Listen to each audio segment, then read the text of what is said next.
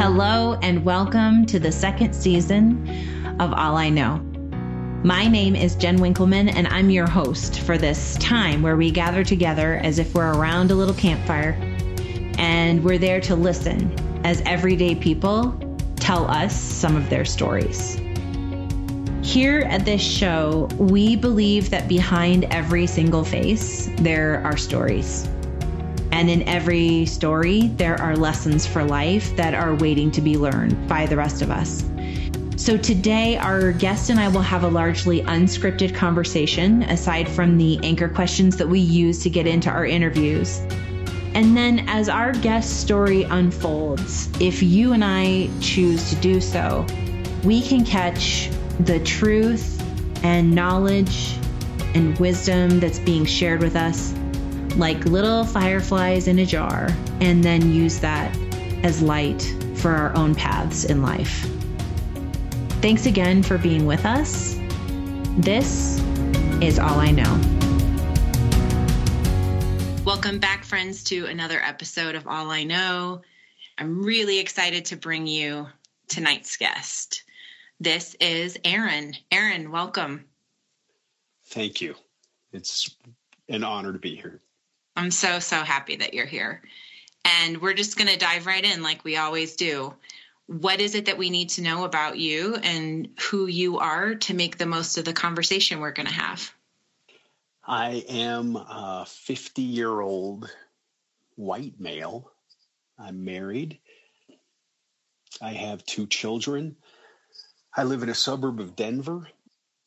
I was born and raised in Colorado and I currently am employed as a school district administrator supporting school counselors.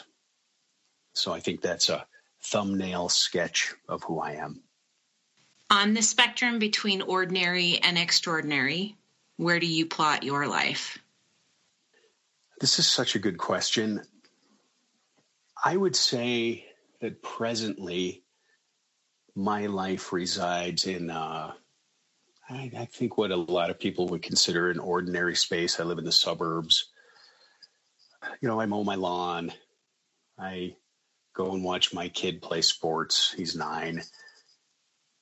But when I look at the totality of my life, I, I, have made some decisions that I think have pushed me into an extraordinary space. And I found myself in some extraordinary places. So I would say that if I consider my overall trajectory, it trends toward extraordinary, although someone looking at my life presently would find it pretty ordinary. I mean, I feel like that's kind of a teaser. Are you going to pepper in a little bit here about what makes your life extraordinary, or do you think that's coming in the conversation? It's, oh, it's coming right around uh, the corner. Okay, all right. Yeah, yeah, yeah. I wouldn't. That would be just unfair, wouldn't it? It would. I, I don't want to leave listeners wondering and particularly with this question, when we're talking about ordinary and extraordinary, it's so fascinating to hear what everybody has to say about their perspective on their life. And so, depending on where you put yourself on that spectrum, and then what comes tumbling out of your mouth afterward, I just think that's a really fascinating study in humanity. I so, totally. I didn't want to let you get away with saying that spectacular piece and then not touch on it. Hold me accountable. Don't let me get away with stuff because I'll try. okay. okay. What's your definition of success? My definition of success directly correlates to what I believe is our intention in in life. And I think that that is directly related to growing, evolving, learning, being open to absorb the experiences that uh, life has for us, and trying to stay connected to the people that we love. That's so I I know that's beautiful. kind of a long and convoluted definition, but that's what I think we're supposed to do in life is to evolve and to grow. I think part of what you just said with your words is exactly why I asked you to participate in this project with me and to be a storyteller, because that's really the purpose behind this whole thing this whole project is about hey, what what do you got that you can share with me? What do you know? Because we're all on this journey together and we do not take enough time to learn from each other. So I love that that's part of your definition of success. And the connection piece, oh my gosh, you're speaking my language. Nice. Well, I'm, i think that if we're not connecting and learning from each other, then what's the point? Mm-hmm. And so I think this is a good time for me to mention that I am a new listener and a very enthusiastic fan of this podcast. And so being oh, here is a, is a huge honor. Yeah. Yeah. Okay. Well, we're to the big one. All right. The one that feels huge for everybody. What would you say are three events, themes, circumstances, experiences, any combination of that that you want to use from your life that have most shaped who you are and then after we hear about those three things in a little bit broader sense, let's choose one to talk about more in depth. Okay. So, what I would like to share first is that my experiences came as a result of a decision that I had made almost as an afterthought during my freshman year of college. And so, to provide a little background, I grew up in a small town outside of Boulder, Colorado. My family was middle class. I really wanted to go out of state for school, but I couldn't afford to. And so I made a promise to myself that every summer I would have a job which represented an adventure because that was about the best approximation I could get for getting this dose of adventure, which I so longed for. So I love that you knew this as a young man. So many people have no clue for so long about how big the world is and that we got to go out there and see it. And I don't know what accounted for that. I think it was kind of baked into my DNA. And it's interesting because I spent a long time questioning that decision because having summers I, as adventure was a question. Well, we'll get to why because it changed the trajectory of my life ultimately. And uh, there was a long time that I saw my friends progressing in their careers in their 20s and I was still having adventures and I and I had other friends who were getting married and having kids and I was still having adventures and you know so we'll, we'll come back to it. okay. You know, I've I've come to view it only very recently as a huge blessing. But I think the angst that we go through in our 20s and our 30s, it's really natural to compare yourself to everyone else. Absolutely. So. I resonate with that deeply. I'm still doing it in my 40s. hey, the most interesting people I know don't know what they want to do in their 40s with their life. So, anyway, this decision to have adventures every summer led me to be a rafting guide for an expeditionary company it's summer number one. I was about 19, 20. So financial circumstances led me to want to make some money. So the second summer, a group of friends and I, and this was spearheaded by my good friend, who is now my wife. She had the idea that we should go to Alaska.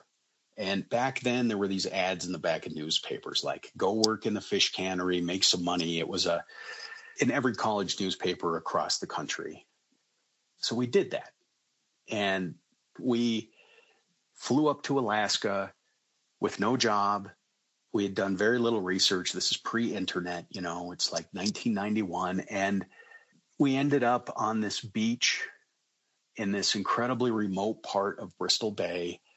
It was a 20 minute flight in a puddle jumper from the nearest town across this kind of godforsaken tundra. And it was this place where the ocean had some of the biggest tide changes on Earth. So the ocean would go out to the horizon. Oh, be wow. a giant mud flat. And there were brown bears and bald eagles and porcupines and it was a it was a wilderness where a fish cannery had been carved along the edge of this beach. you, I, I just want to make sure I'm tracking with you. You guys went to Alaska because of an ad you saw in the paper, but you didn't actually have a connection to this cannery at the time. Well, there were a group of seven of us, and one of us had been to Alaska previously. Okay. What he had said was if we get desperate, I will call the cannery I used to work at, and I'm pretty sure I can get us a job. so after two weeks, we were desperate. We okay. were very desperate. We were out of money. But we were in a pretty difficult situation. And the last thing my dad said to me before I left was, when you run out of money and you need a plane ticket home, you call me collect and I will send you the money. And I was absolutely determined not to let that happen. Wow. So we we get out to this place, and um, what I understand now, and what I came to understand a few summers later, is that I was seeking a rite of passage, and I'd grown up with really strong male role models. My father was a self-made man. He had been an all-American fullback in college. He had grown up in an oil field. He was roughnecking when he was 12. Whoa. He was a derrick man when he was 14 just an incredibly strong man. My grandfather was a war hero, and none of us knew it until he died because he never talked about it. He had a number of, of decorations and, and, and medals and things. And so I come from these really strong men. So, anyway, I went to Alaska. I ended up spending eight summers there. And I had some really foundational experiences there that really formed me. And so I feel like in a lot of ways, those formational experiences taught me life lessons about what it means to work with people, take initiative, uh, lead, be strong. And, you know, somebody tried to kill me one summer. I was in a plane crash leaving the beach another summer. Wait, wait, wait. bear. So there were a lot Aaron, of these things what? that happened. These could be the three things. Yeah, but this is themselves. just one. This is okay. one. Wait, is you one. said somebody tried to kill you, plane crash, chased by a bear. I just want to make sure I got yeah, that. Yeah. Uh-huh. Yeah. So that's Alaska. And and I bring that up and connect it to the decision to have adventures every summer because it really did change the trajectory of my life. Where did it send your life? So number 2 was that this experience of being in Alaska made me feel different than the other students at the university I attended, which was uh, the University of Colorado at Boulder. So I went back there, and, and, and most people would return home for the summer and maybe work, maybe not. Many of them didn't need to. Meanwhile, I would return a changed person every summer with a new set of skills. One summer, I learned how to drive heavy equipment. Another summer, I learned how to run a fish buying station. Another summer, I learned I had to fire someone for the first time. Another summer, I got in a fight. These were making imprints on my character and on my soul. And it left me wanting more adventure. I wanted to expand my horizons even more. So I was taking a class from a professor who he taught part of a semester abroad program in Nepal. And it was part of a high altitude physiology class. And he was an inventor. And he had invented a device which is basically like a giant Ziploc bag. And when you pump air into it and you zip it closed, it simulates bringing you down in elevation. And it had saved lives in Everest the season before. What? are yeah. you talking about? This is crazy. So it's called the Gamow bag. And that was your professor. The whole thing about it is to help people deal with altitude. Yes.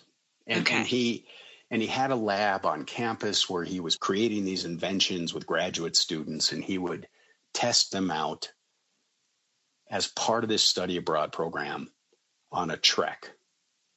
And he mentioned in this, Nepal in Nepal. So he mentions this in class and he mentions offhandedly that there's a meeting that night. So I went to the meeting, I heard the spiel, and I wrote a check for money I didn't have in the bank to go. so luckily, I made pretty good money in Alaska. So I funded this semester abroad trip. Nepal opened my eyes in a way that I could never have imagined. There are twice as many temples in Kathmandu as there are homes. And in the morning, the air is scented in incense because everyone lights incense. And it was this incredible experience.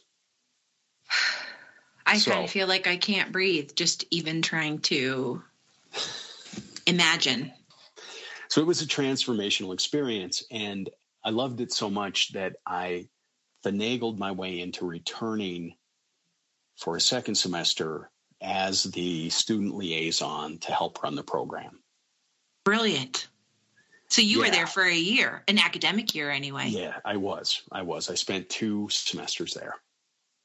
Yeah, and so it gave me this this incredible appreciation for um, the Nepalese people, for what it means to be poor, but satisfied. Mm. You know, not that I was poor, but the people that I met there were amazing. You know, uh, I still have uh, one of the friends that I met there ultimately came to the US and ended up living with my parents for 14 years. Whoa. Yeah, and he has returned since to Nepal and and so he's kind of like an honorary member of the family. Absolutely.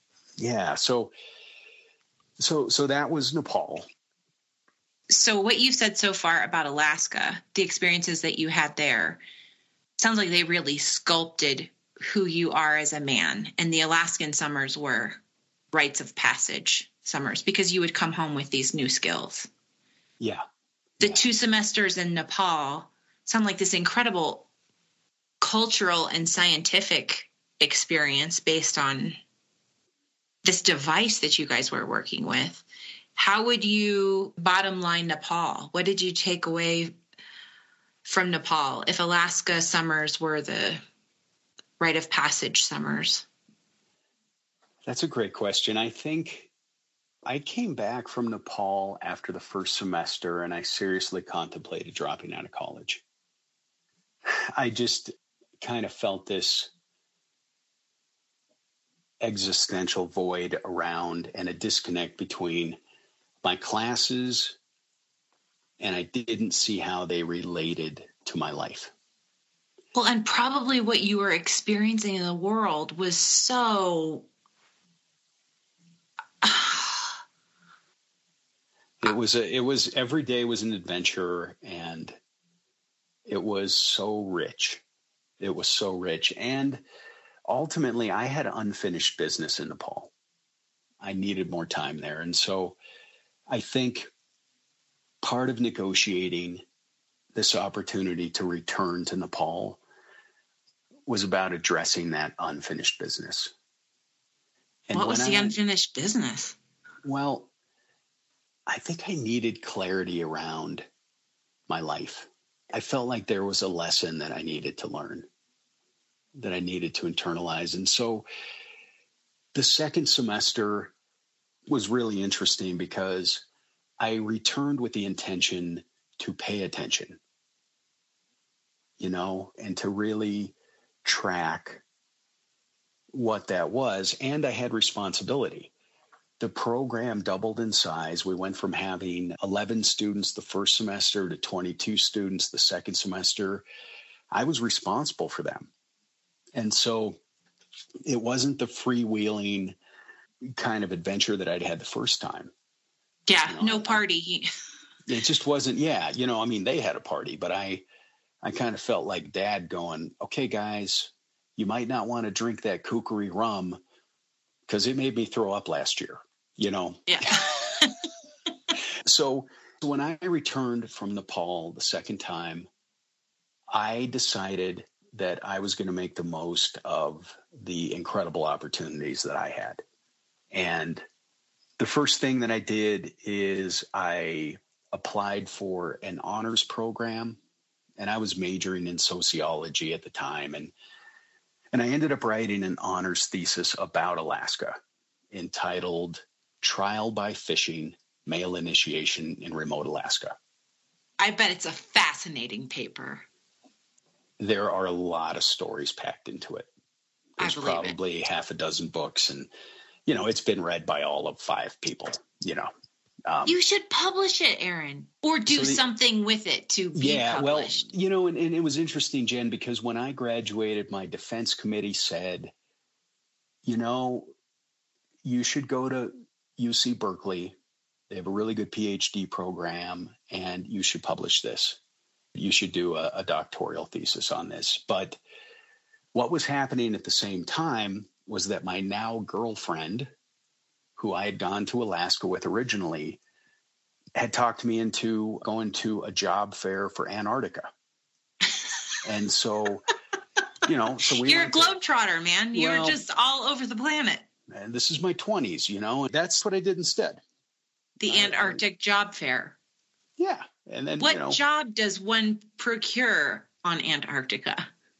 Well, I was a heavy equipment operator. And so what I did is sometimes I unloaded airplanes that flew in from New Zealand, but mostly what I did is I delivered things around McMurdo Research Station. And I spent a lot of time driving around in my loader looking at the horizon and these mountains in the horizon, which were uh, were really beautiful in 20 below weather, which came to feel really normal. Oh know? my gosh! So that was that was five months. So we have summers in Alaska, mm-hmm. Nepal, yep. where you learned you were going to make the most of opportunities and experiences that were before you. Yes. And what's the third? The third is tragic, and it's uh, four and a half years ago, my son Noah died he died very suddenly in a hiking accident outside of Glenwood Springs near a waterfall. And so that was a really hard experience, but it is something that has caused me to reevaluate everything in my life. And it has kind of changed the way that I function so those are the three things two adventures and a tragedy. I don't, there are no words for me to say the right thing in this moment. I'm so sorry. Thank you. And it's hard because there is no word to describe a person who has lost a child. Uh, unlike a person who is a widow and loses a spouse, or it, it is uh, an unnatural occurrence. I was just going to say it's very much against the natural order of things. And yeah. obviously, he was quite young. He was eight years old uh, when that happened. And so, when I say I have two children, Noah is one of them my son Ben, uh, who's now nine and was five when Noah died. And I will say that Ben has been a, uh, a guiding light to me, ensuring that he has a childhood that is meaningful and safe and rewarding is really been core to my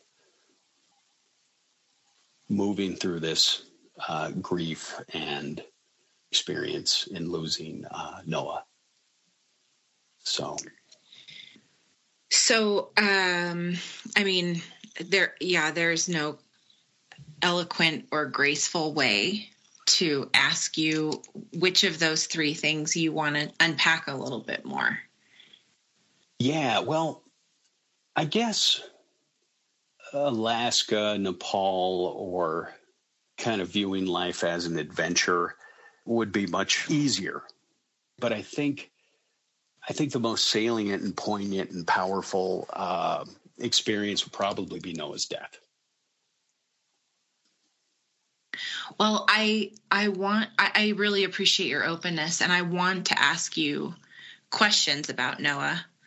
But I'm finding that I think I'm having the experience that a lot of people have when we're talking about loss and particularly one that's so intimate and against the order of things and tragic that you feel like, oh, I shouldn't touch that.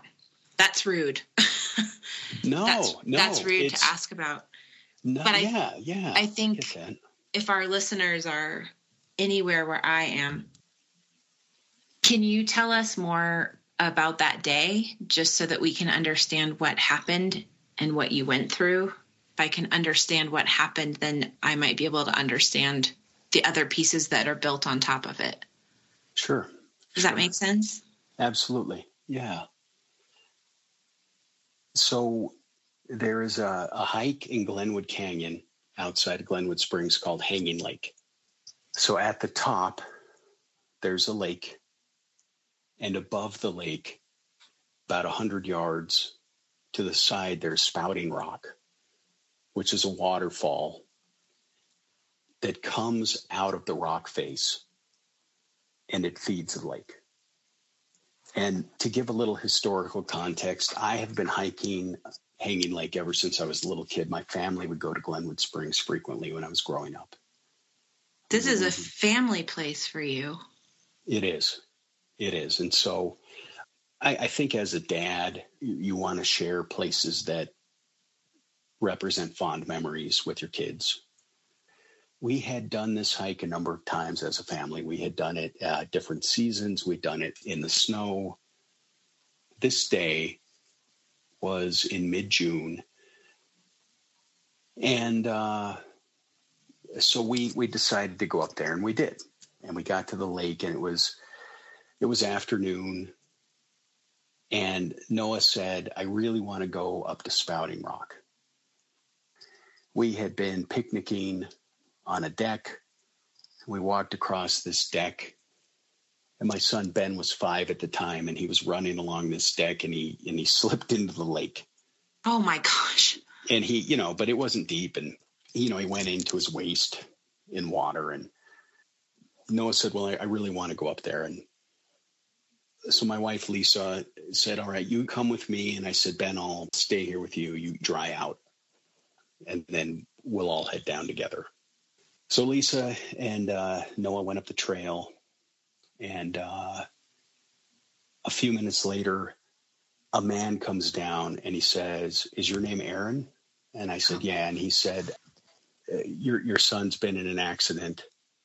It looks really bad to me. I think you need to get up there right now." So I got up from the bench and I said, "Ben, let's go." And ran up the trail and um, Ben was trailing behind me about 20 yards. I saw Noah laying on the ground. I said, Ben, stay there. Just stay there.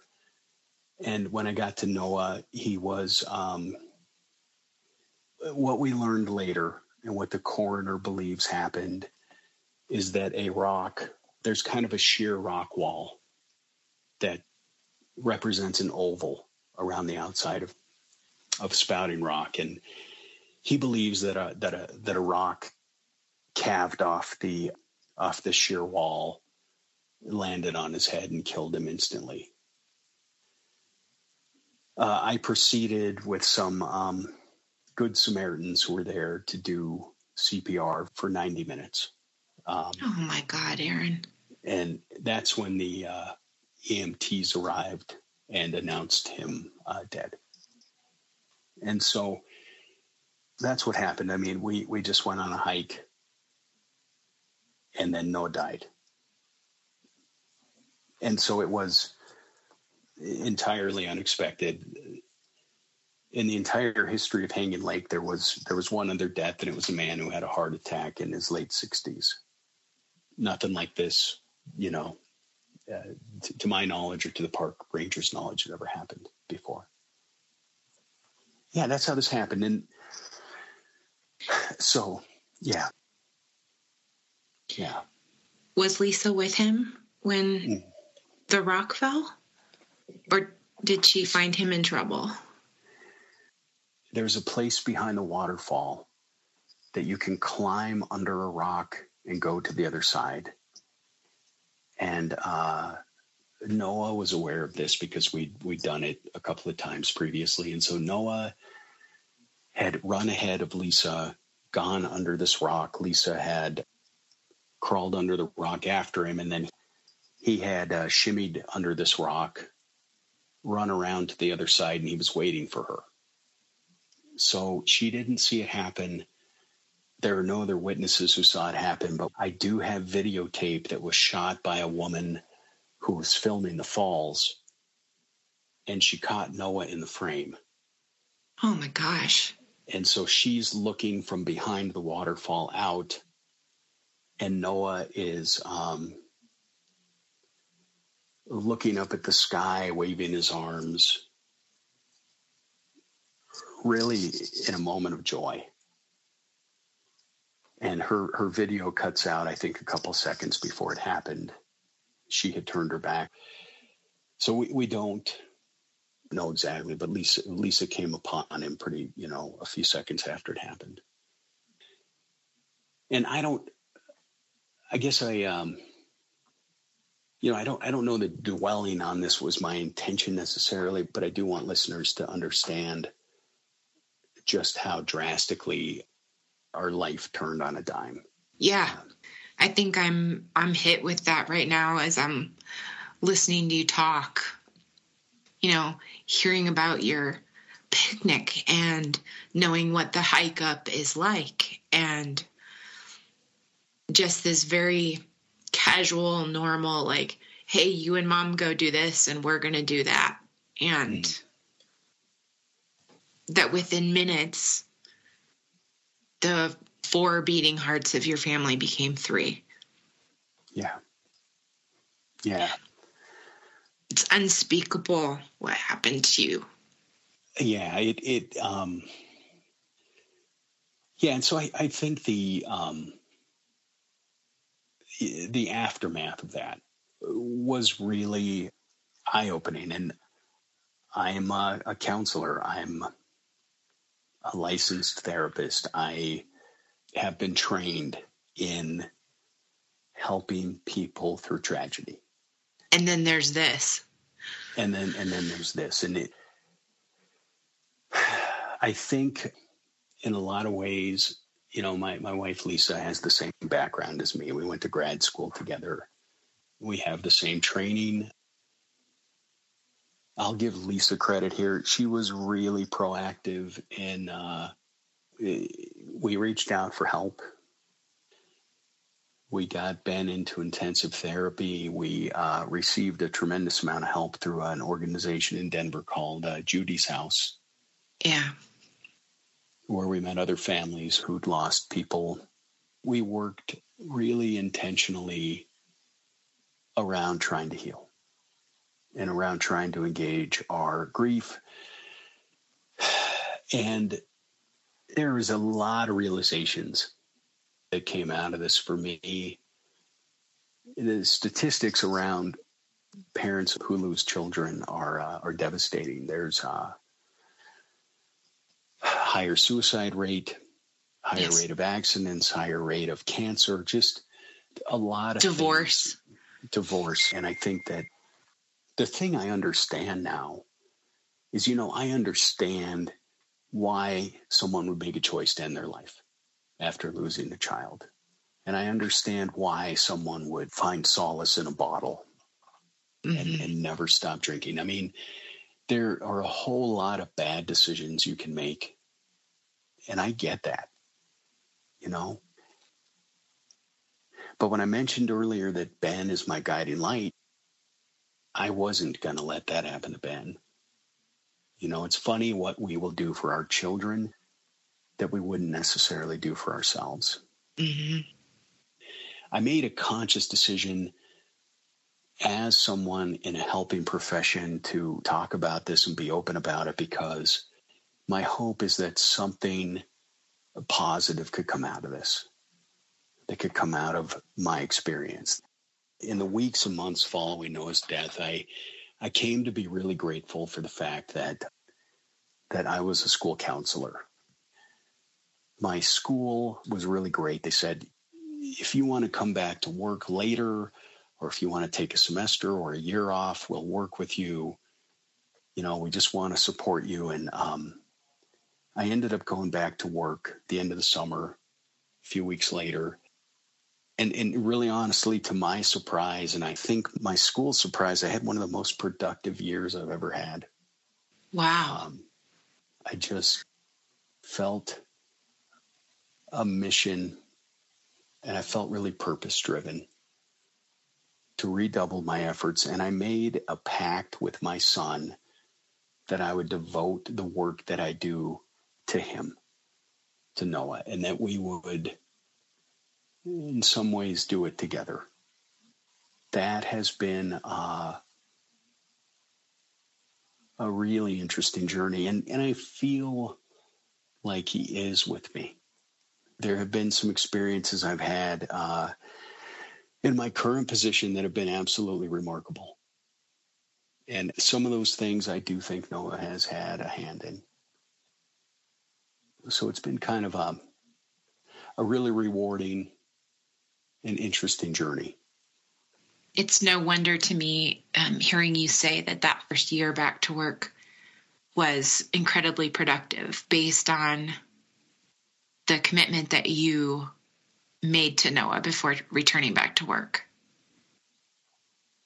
Yeah. I imagine that he probably carried you through and propelled a lot of things in that year. Absolutely. I think in the years since as well. And a couple things about Noah. Noah was this incredibly bright, funny, creative kid. After he died, there were students in his class that came over to our house. My wife is Jewish, and so we we um, there's this thing in the Jewish tradition called um, sitting shiva, mm-hmm. and we held a number of uh, of events where people came over to the house, and it, it was just this kind of sacred time where uh, people came over to the backyard and everybody brought food, and I don't know, we did this five or six nights in a row, and uh, there's this little girl who came with her mom, and she shared with us that she had broken her leg.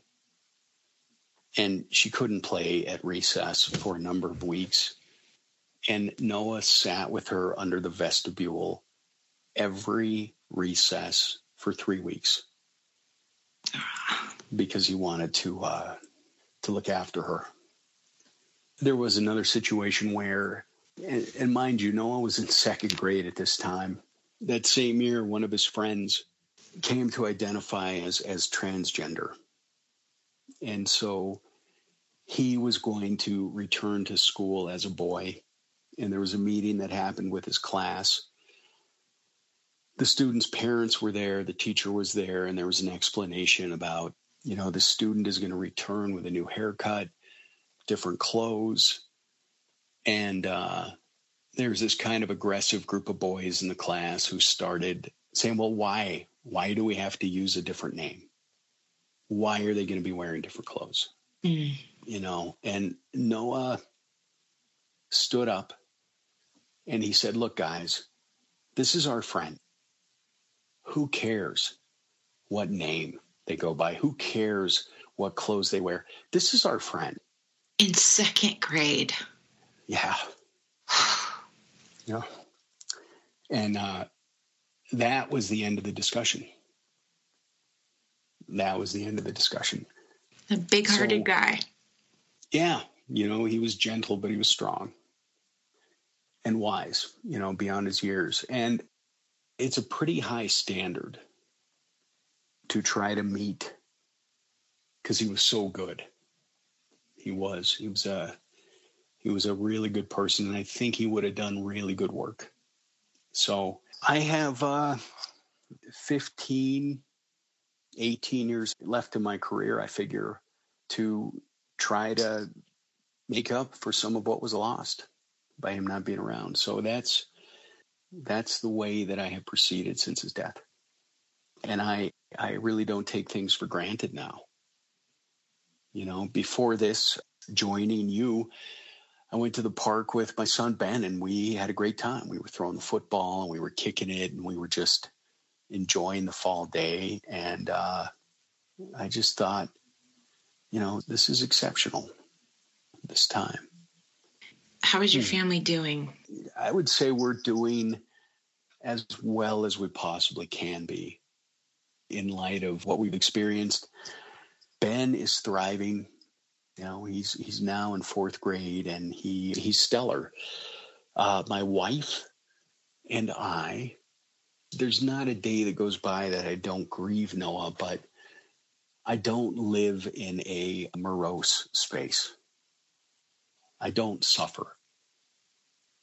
I really try to suck the marrow out of life where I can.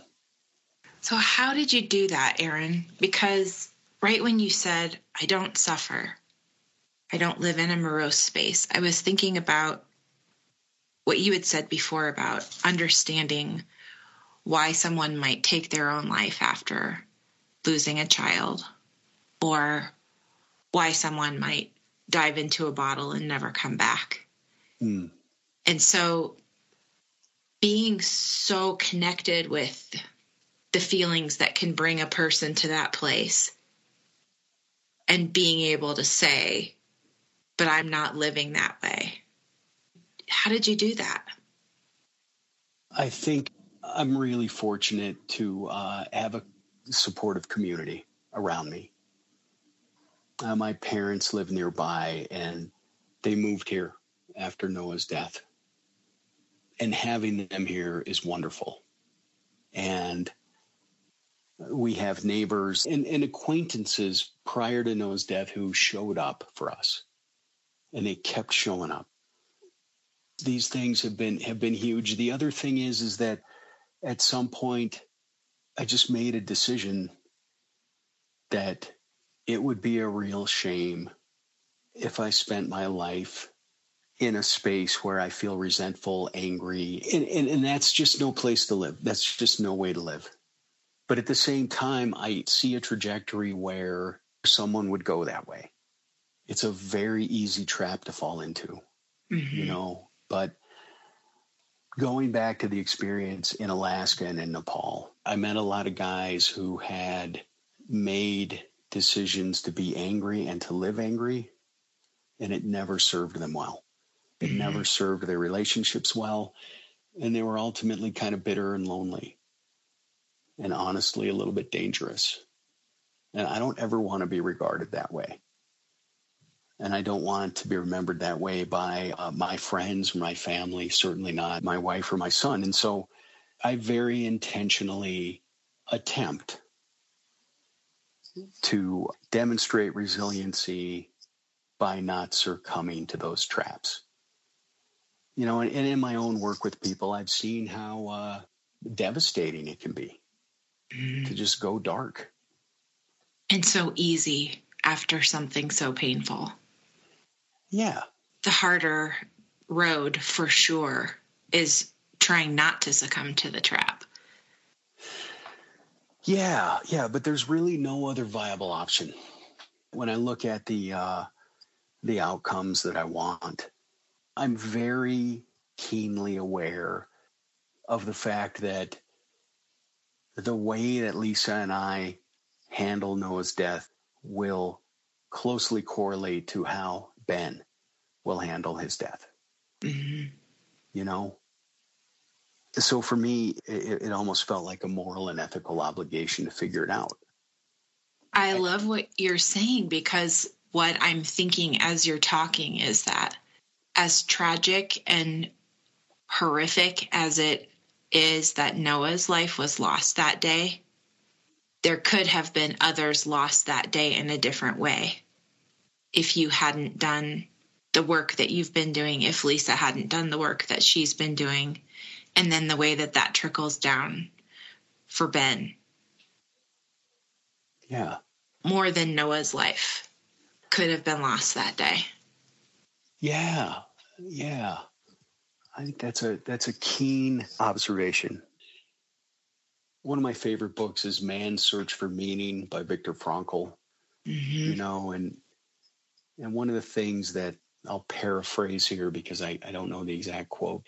He basically said that it's that it's really important to choose your reaction. He said, My fundamental power is to choose my reaction to any given situation. You know, and I think that that's so true. And I think that it's such a profound truth. And so I've really tried to internalize that.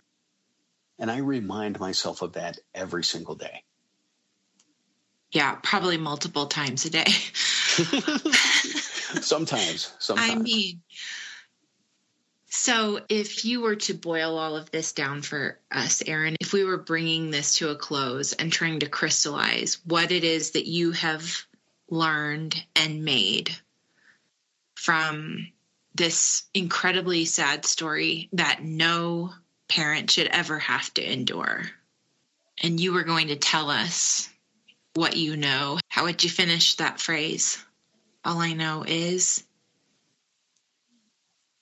All I know is that life is unpredictable and hard, but redeemable. And it's within my power to choose what I do with my life. Thank you, Aaron. Absolutely. It's hard to um, change gears. I think it'll be, you know, hard for the friends that listen to change gears too. But because I believe that rituals are very important and consistency and predictability is important, we're going to close with the same questionnaire that we always use, which was an exercise that James Lipton took people through on Inside the Actors Studio. So, are you ready? I'm ready. okay. Hit me with it. Aaron, what's your favorite word? Supercalifragilisticexpialidocious. so appropriate. What's your least favorite word? Can't. Do you know you are the third person to say that to me this season? No. Yes.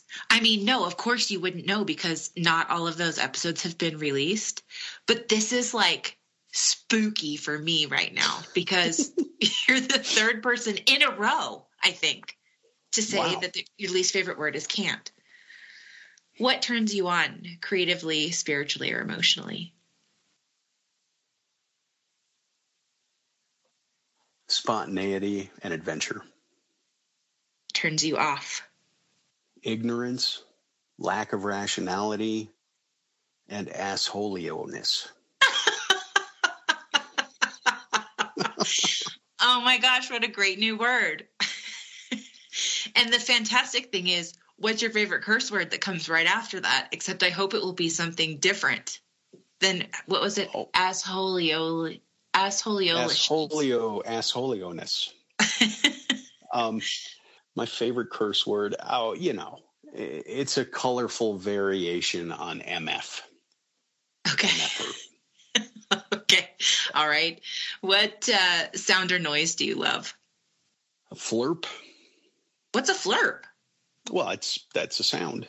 It's a certain kind of fart sound that's cultivated by a Oh my god. uh, flurp. Okay. What sound or noise do you hate? I think a high pitched saw, like a buzz saw. Uh huh. Yeah, What profession other than your own would you most like to attempt? probably professional public speaker, or You would uh, be good at that, Aaron. or maybe a talk show commentator. They'd both be fun. What profession would you definitely not like to do? I would say cleaning toilets never appealed to me. Still doesn't. Uh, or attorney. Yeah. If heaven exists, what would you like to hear God say when you pass through the pearly gates? Uh, I hope he would say welcome and congrats on a life well lived. and also I would I look forward to seeing Noah again. Absolutely. Yeah. Yeah, hundred percent. Thank you, Aaron. Yeah, thank you, Jen. It's been an honor. I hope this hasn't been too much of a bummer for your listeners. That that really wasn't my intention tonight. You know what? This project is about the truth. And sometimes the truth is painful. And um, it's interesting because I'm sitting here feeling badly that my cat keeps getting in the way and badly that I'm crying and not being very uh, professional or hosty because I'm not, you know, keeping it together and, and doing it right. And also, you have this incredibly sacred and powerful and emotional story. And have I handled that well? And the truth really is that this is the stuff of life and this is what we should be talking about and this is this is how we learn this is how we grow is leaning into these things that are just awkward and imperfect and sometimes really hard Yeah. and so it's so kind of you to say oh i hope this isn't a bummer but i just want to push back a little bit on that because it's okay that it's a bummer because it's the truth Yeah. Thank you so much for joining Aaron and I in this conversation and for staying with us as we navigated the difficult twists and turns of talking about something so painful.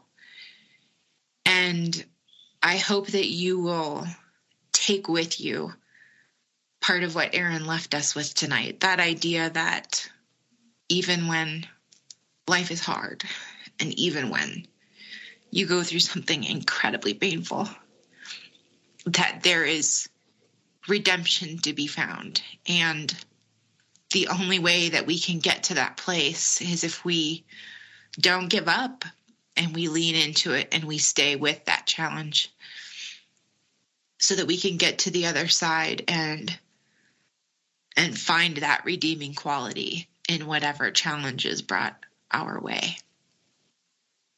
And you know that other thing you said too about Viktor Frankl and choosing our reaction. It sounds so simple, but I think it's one of the hardest things that we can learn to do as humans. And so having that reminder and leaning into it over and over and over again and trying to find the response that helps us learn and grow and be a good person who's engaged in our lives and engaged in our relationships. I mean, that's just where it's at.